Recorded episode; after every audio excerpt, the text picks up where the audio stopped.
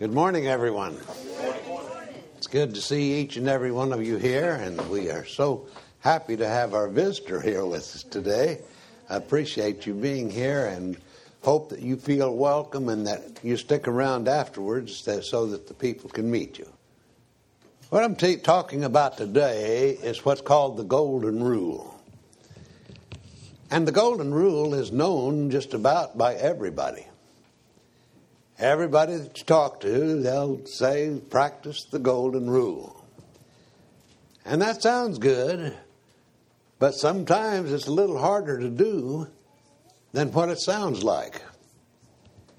So in Matthew 7:12 he says, "Therefore, what for, whatever you want men to do to you, do also to them, for this is the law and the prophets."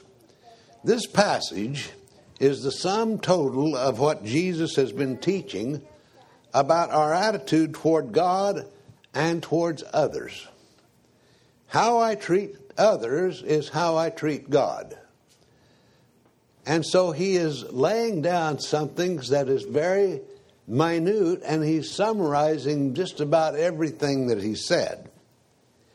And this is how we are to, to approach every relationship that we have. I don't care what relation, whether it's husband and wife, whether it's in the church, whether it's out in the world, this is how you approach the relationship. You do unto others as you want them to do unto you. So it's indeed a golden rule, and we can talk a little bit, and a little bit, how that became the golden rule. But Jesus is teaching an old teaching with a new kind of thought. In other words, you can hear things all of your life and not really understand fully what they mean. And so I hope to get a little bit out of this today as to what he is really meaning.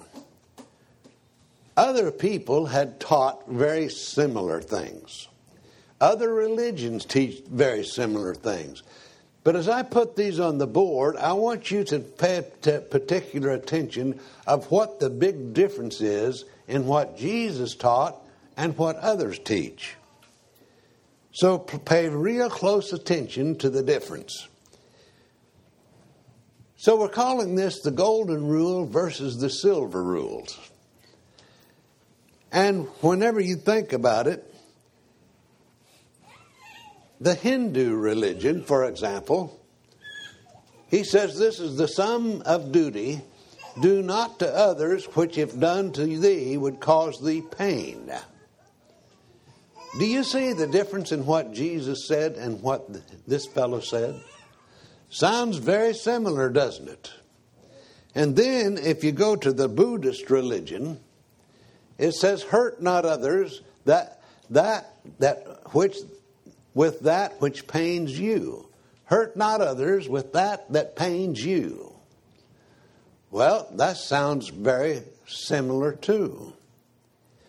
And then when you get to the Jewish tradition, what is hateful to you, do not to your fellow man, men. That is the entire law. All the rest is a commentary. And that's a powerful statement when you think about it. But that's not what Jesus said. I want you to notice the difference. If you went to the Baha'i, uh, uh, the Muslim religion, no one is a believer until he desires for his brother that which he desires for himself. Well, that sounds good, but that's not what Jesus said. And then when you go to the Baha'i, religion, he, or their Baha'i, he should not wish for others that which he doth not wish for himself, nor promise that which he doth not fulfill. And then we have Confucius. Jesus said, I want you to do good to others. Do you notice the difference in what Jesus said and what they said? The other says, don't do. And when they say don't do, they're saying don't hurt. Jesus said do, and he didn't say don't. In other words, one is saying don't do this, and Jesus says do this. And there's the big difference in what other religions say about others. While they sound similar, that Jesus said, in order for you to be a good neighbor, in order for you to be a church, good church member, if in order for you to be a good husband, in order for you to be a good wife, in order for you to be a good child, you have to do something. And if you don't do something, you're not practicing the religion that Jesus wants you to practice. It takes an action for us to really do what we're supposed to do. I know that it's very hard. So it's do and don't, do and don't. You know, that's one of the problems that they had in the Old Testament. Do you remember? He says, Don't commit adultery. Don't steal. Don't, don't, don't. And that's like writing it upon stone. Now we write it upon a heart, and he says, You know what? If you really love, you won't do these things. Do you follow that? If you really do what you're supposed to, you won't do those things.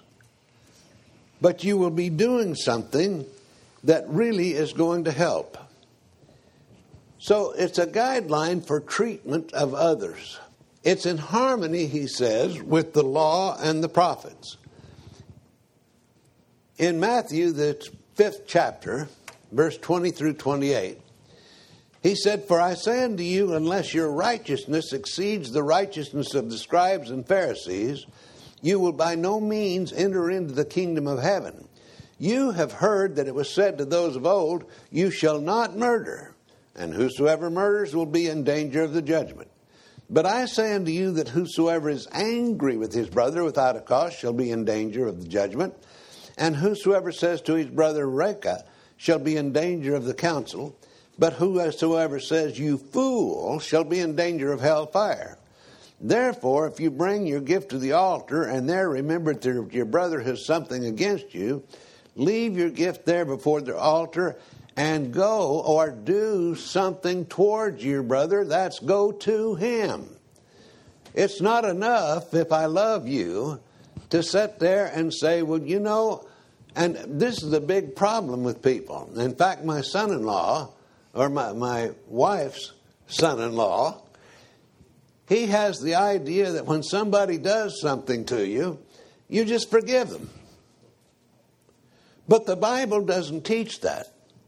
The Bible teaches that you are to go to them, and the Bible teaches that when they repent, you should forgive them. Now, unless somebody repents, there can't be forgiveness that means anything. You just leave that person in a terrible thing. One of the things that you do when you have a problem is you confront that problem, try to get the problem settled, and when you do that, you are doing something to try to help that other person. We can just say, don't go over and slap him, don't go over and, and talk bad about him, don't do. But that's not enough. He says, I want you to treat him in a certain way. And if you treat him in a certain way, he says, then you've accomplished what I want you to do. How do you think about when he says, First, I want you to be reconciled to your brother, and then come and offer your uh, gift. Agree with your adversary quickly while you're on the way with him. That is, you do something, lest, you lest your, your adversary deliver you to the judge, and the judge hand you over to the officer to be thrown into prison. Assuredly, I say to you, you will by no means get out of there till you have paid the last penny. You have heard that it was said to those of old, You shall not commit adultery. But I say to you that whosoever looks at a woman to lust for her uh, has already committed adultery with her in his heart. Now I want you to see something. it's not enough to refrain, it's not enough to pull back. It's what's going on in your mind. This is what I have to do in my mind for this to be right. And I can't be right if I'm thinking all the time all of this bad. So when Stephen does something wrong, what do I do? I go to him instead of just saying, well, he bugs me. You know, everybody bugs us. You realize that? Everybody, if you live together, and Sheila, it's good to see you back this week. But but Dion bugs you sometimes. I think that's why she wasn't here last Sunday. I think she got bugged real bad. But you can you can sit there and not confront it. You can sit there and not do anything. You can sit there and just say, I'm going to be hurt. But one of the things you have to do is you have to do something about it, whatever you can. Now, it doesn't always work for the other person, but it always works for you. If I really do what I'm supposed to do, try to help you with everything that I have, then I'm doing what I'm supposed to do and I'm pleasing to Christ. If I don't, I'm not pleasing to Christ. You know, that's one of the things that one has learned a lot. One has learned that whenever you cook eggs, don't tell your wife you cooked them for yourself because it's her breakfast. So, how do you think about, in your mind, really, how do you think about murder? Well, murder is terrible and everybody recognizes murder. How do you really think about that? Doesn't the Bible say that if you hate your brother, that you're a murderer? And you know, we don't think about that very often. We just look at our brother and say, you know, I'm just indifferent to Don. Don's a good guy, but I'm indifferent to him. I don't care whether he does or whether he doesn't. When you get that attitude, you have really murdered him. Because when I don't care about Don, then I don't care really about God. Now that's how serious this is. We can't get serious any more serious than that. That the best that I I can treat God is how I treat you. And the problem is we forget that. We see, you know what? I can see all of your faults, but I don't see your goodness. And you there is so much goodness in you I just like Frank and I was talking about Mary yesterday. Oh, it was bad. but Frank said, I have so much admiration for her. So much admiration for her, how she keeps going and going and going. And you know, Mary, I think everybody that loves you has that attitude. If they don't love you, it doesn't really matter, does it? When we look at each other, are we really there to help that individual or are we there to criticize that individual? And that's a question am I going to murder them in my mind? You know, when we talk about each other in a negative way, we really hurt the reputation of that person, but not only the reputation, we have killed them in our mind. We don't want anything to do with them. And so God says, be very, very careful about this one. What do you think about adultery? You know, I, I've had so many people in my office that say, I just can't quit looking at these girls. I'm not worried about you looking at girls. I'm worried about what's going on in your heart towards those girls. Did you follow the difference? You know, there are pretty people.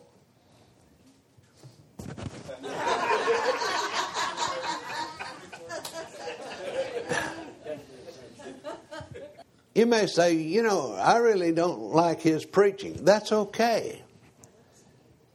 And you may say, I really don't like his personality. That's okay.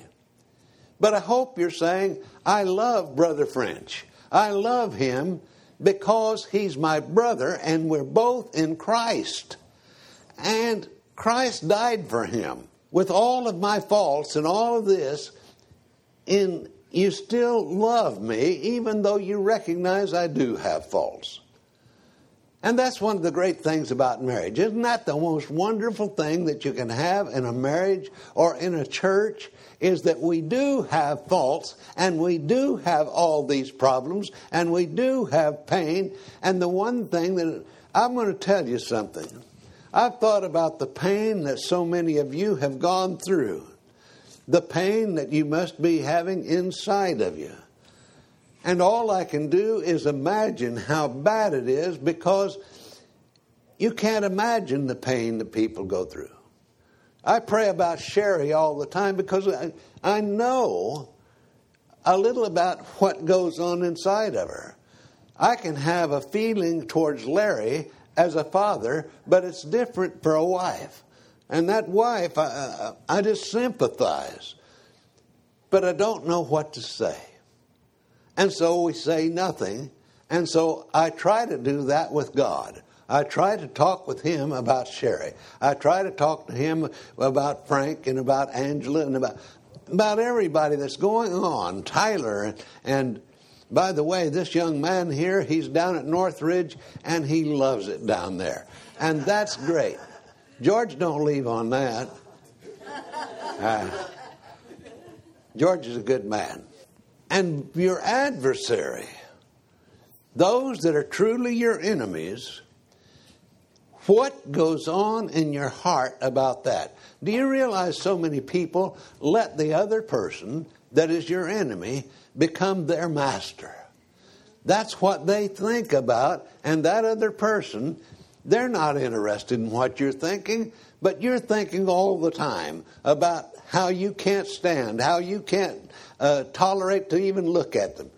Somebody said to me not very long ago that every time they saw Donald Trump, that he, they just shook inside. It is awful. When you have that in you, guess what? You can never look in a positive way. Do I like everything the presidents do? No. But you know what? Policy ought to be how we look at presidents. Right? And I'm just talking as a Christian perspective. I'm not talking right or wrong with either one. I'm not getting into politics. I'm just saying that the leaders that we have, that we ought to look at them in a certain way. Some of them I just feel sorry for. Well, don't let it eat you up. You know, over in Romans, the 13th chapter, verse 8 through 10, he says, Owe no one anything except to love one another. If you notice there, he says, What you owe that other person is to love them. You owe that to them. How well do you pay your debts? If I owe you love, am I paying that debt to you? Now you have to ask that question. Owe no one anything except to love one another, for he who loves another has fulfilled the law. Man, that is a good feeling. If I fulfill the law, then I've done what the law required. Does that make sense? I've done what the law requires if I love you. For the commandments, you shall not commit adultery you shall not murder. You shall not steal. You shall not bear false witness. You shall not covet. And if there is any other commandment, all summed up in this saying, namely, you shall love your neighbor as yourself. Love does no harm to a neighbor. Therefore, love is the fulfillment of the law. When I have the right attitude towards you and am willing to do something for you, instead of to you, then I'm fulfilling the law. Now, it's all summed up in this one thing. He says, if you want to be right with God, get right in this way, and you are right with God. Now, do we all get off a little bit? You know, that's one of the things that I notice is people become an irritation sometime, and you feel that in, in you feel that. Think about that irritation for a little bit. Have you ever thought about the irritation that people give you? I've seen it so very often. I have it and you have it because somebody doesn't do things the way that we think we should. Instead of confrontation, we let it bother us and bother us and bother us and bother us and bother us. We need to learn one another better. Over in Matthew 19, in verse 9, he says, Honor your father and mother, and you shall love your neighbor as yourself. Do I have to love my parents? I think I do if I'm going to honor them. They may be bad parents, but I'm to love them. Our problem is, is we get all this love is some gushy feeling. And that's the problem when we define love. Love is, and we talked about it really in class this morning, Love is whenever I overcome my emotions and say, I am determined to do what's right because God said so and because that person deserves that because they're in the image of God. I am determined to do that. Determination is something that we have a problem with. If I can get de- determined that I'm going to do that, then it's going to be done no matter what the feelings are. Do we have irritations with other people? Absolutely. And that's a physical thing. Do you realize when we get to heaven, we're not going to have these irritations? You won't irritate me anymore. You know, when you go to sleep when I'm preaching, that used to bother me. And then I thought, no, this is about the only time they get good rest.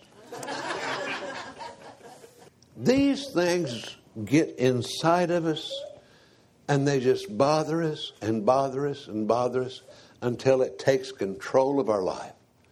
We need to learn how to truly love. I've heard see people say that the Pharisees bugged Jesus. No, Jesus was trying to correct them. Jesus was loving them. Jesus is saying, You guys are wrong and you need to be corrected.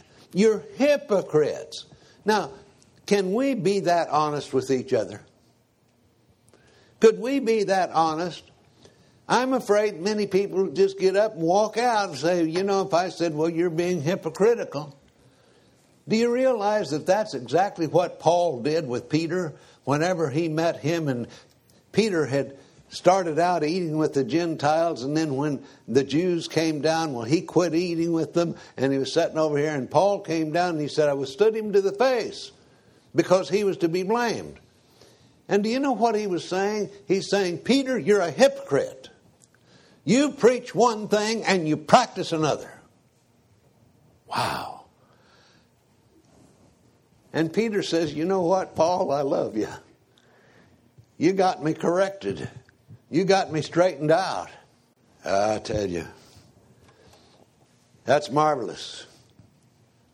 In Leviticus 19:18, you shall not take vengeance nor bear any grudge against the children of your people, but you shall love your neighbor as yourself. I am the Lord. Now, I don't care how low you sink, I don't care what you do. God may be very disgusted with the way you are behaving, but He loves you. Okay? And He says, I want to help you. Straighten up. If you don't, then you're not fit for society. And God can destroy, but He says, don't you do that. Let God do that.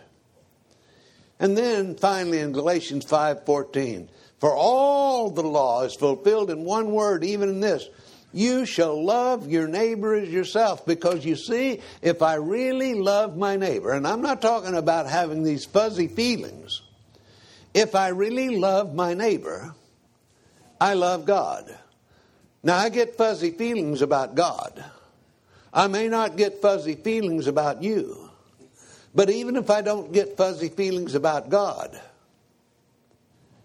I love Him. I'm determined to do His will. I'm determined that I'm going to follow what He says. I'm determined that that is my authority. I'm determined that I'm trying to get everything that I do in word or deed to fall under the category of doing what the Lord wants me to do. So we can say this Jesus is just the opposite of what I am. Jesus is positive and not negative. I'm a negative person by, by design. And by design, I mean something has happened in my life that made me a real skeptic on things. I hope that spiritually I'm positive, and negatively, from the standpoint of the world disappointing me, that's where I'm at. But I don't know. I have to keep asking myself over and over Am I really positive towards people? Do I really look and see them as who they are and not what they've become? Now, if you don't get that, you've missed it all. You know, the history of the Golden Rule is kind of interesting. A Roman emperor Alexander Severus, and he lived in 222 235 AD. He observed the Christians that they lived a different life than other people. And he was so impressed that they kept quoting that they were to do unto others as they would have others do unto them that on his wall he had inscribed in gold the very words that they were to do unto others as you would have them do unto yourself. And that's where the golden passage came from. It came from the Word of God, but it was coined then that this is the golden text, this is the golden rule. As he did upon his wall, is exactly what we're to do in our heart. We're to inscribe it in our heart that this is how I'm supposed to teach everybody else. This is how I'm supposed to treat everybody else. This is how I'm supposed to approach everyone else. So, the examples to apply in teaching the lost. you know what? trying to teach the lost is a frustrating thing, especially in this day. It used to be that you could get a Bible study fairly easy. It's very hard to get a Bible study now, even with church members. But teaching the lost is something that in 2 Timothy 2 24 through 26, he says, And a servant of the Lord must not quarrel, but be gentle to all, able to teach, patient, in humility, correcting those who are in opposition. If God perhaps will grant them repentance, so that they may know the truth, and that they may come to their senses and escape the snare of the devil, having been taken captive by him to do his will. I want you to notice he's telling this preacher, go out and when you're uh, contacting these people, this is the kind of an attitude and demeanor that you're to have. And don't go there to quarrel with them, go there to convince them. What a difference. We love to quarrel. I found out that I'm a quarrelsome fellow. I really am. I'm a quarrelsome fellow. I, I delight in arguing with other religions, and sometimes my motive is wrong. We should never have a motive other than I want to win them. I want to win them to Christ. and recognize that in order to do that, you have to listen to them. Find out where they're really at. And if you don't do that, you're starting in the wrong place. So, find out where they're at. Listen to them. In Ephesians 4:15, but speaking the truth in love. Now, you know, there's a lot, of, a lot of ways you can beat people over the head with the Word of God. My wife gets out of hand. I say, Wives, submit yourself to the, your husband. And if she wants to say something in church that I disagree with, let the women keep silence in the church. Right? You can beat people to death with that. But if you really use the Word of God with love, with really loving them, really caring about them, really wanting them to hear the truth, and you wanting to hear the truth, I'm going to tell you, it will work a lot further. What about correcting one another? Oh, we hate doing that so badly. We hate doing that so badly. In Galatians 6 1 and 2, he says, Brethren, if a man is overtaken in any trespass, you who are spiritual, restore such a one in a spirit of gentleness, considering yourself, lest you also be tempted. Bear one another's burdens, and so fulfill the law of Christ. Now, I want you to say, and I'm going to say this to the elders. If a brother is overtaken in a fault, the elders need to deal with it. You understand what I just said? We let things just go on sometimes. And when I say the elders, I'm saying the preacher also ought to do that. And when I say the preacher ought to do that, I'm saying also the members ought to do that. Elders are just to set the example, right? We're to learn from them and do these things. We've got, and that's why I'm trying to get a hold of Norcell. She's got a problem. I don't know what the problem is, but the church should want to help her in that problem I don't know whether it's financial, I don't know whether it's health wise, I don't know what it is. But it's desperate that we get a hold of her so that we can help her in treating the family and neighbors. Religion starts at home. Starts with yourself, moves to your family, then moves out.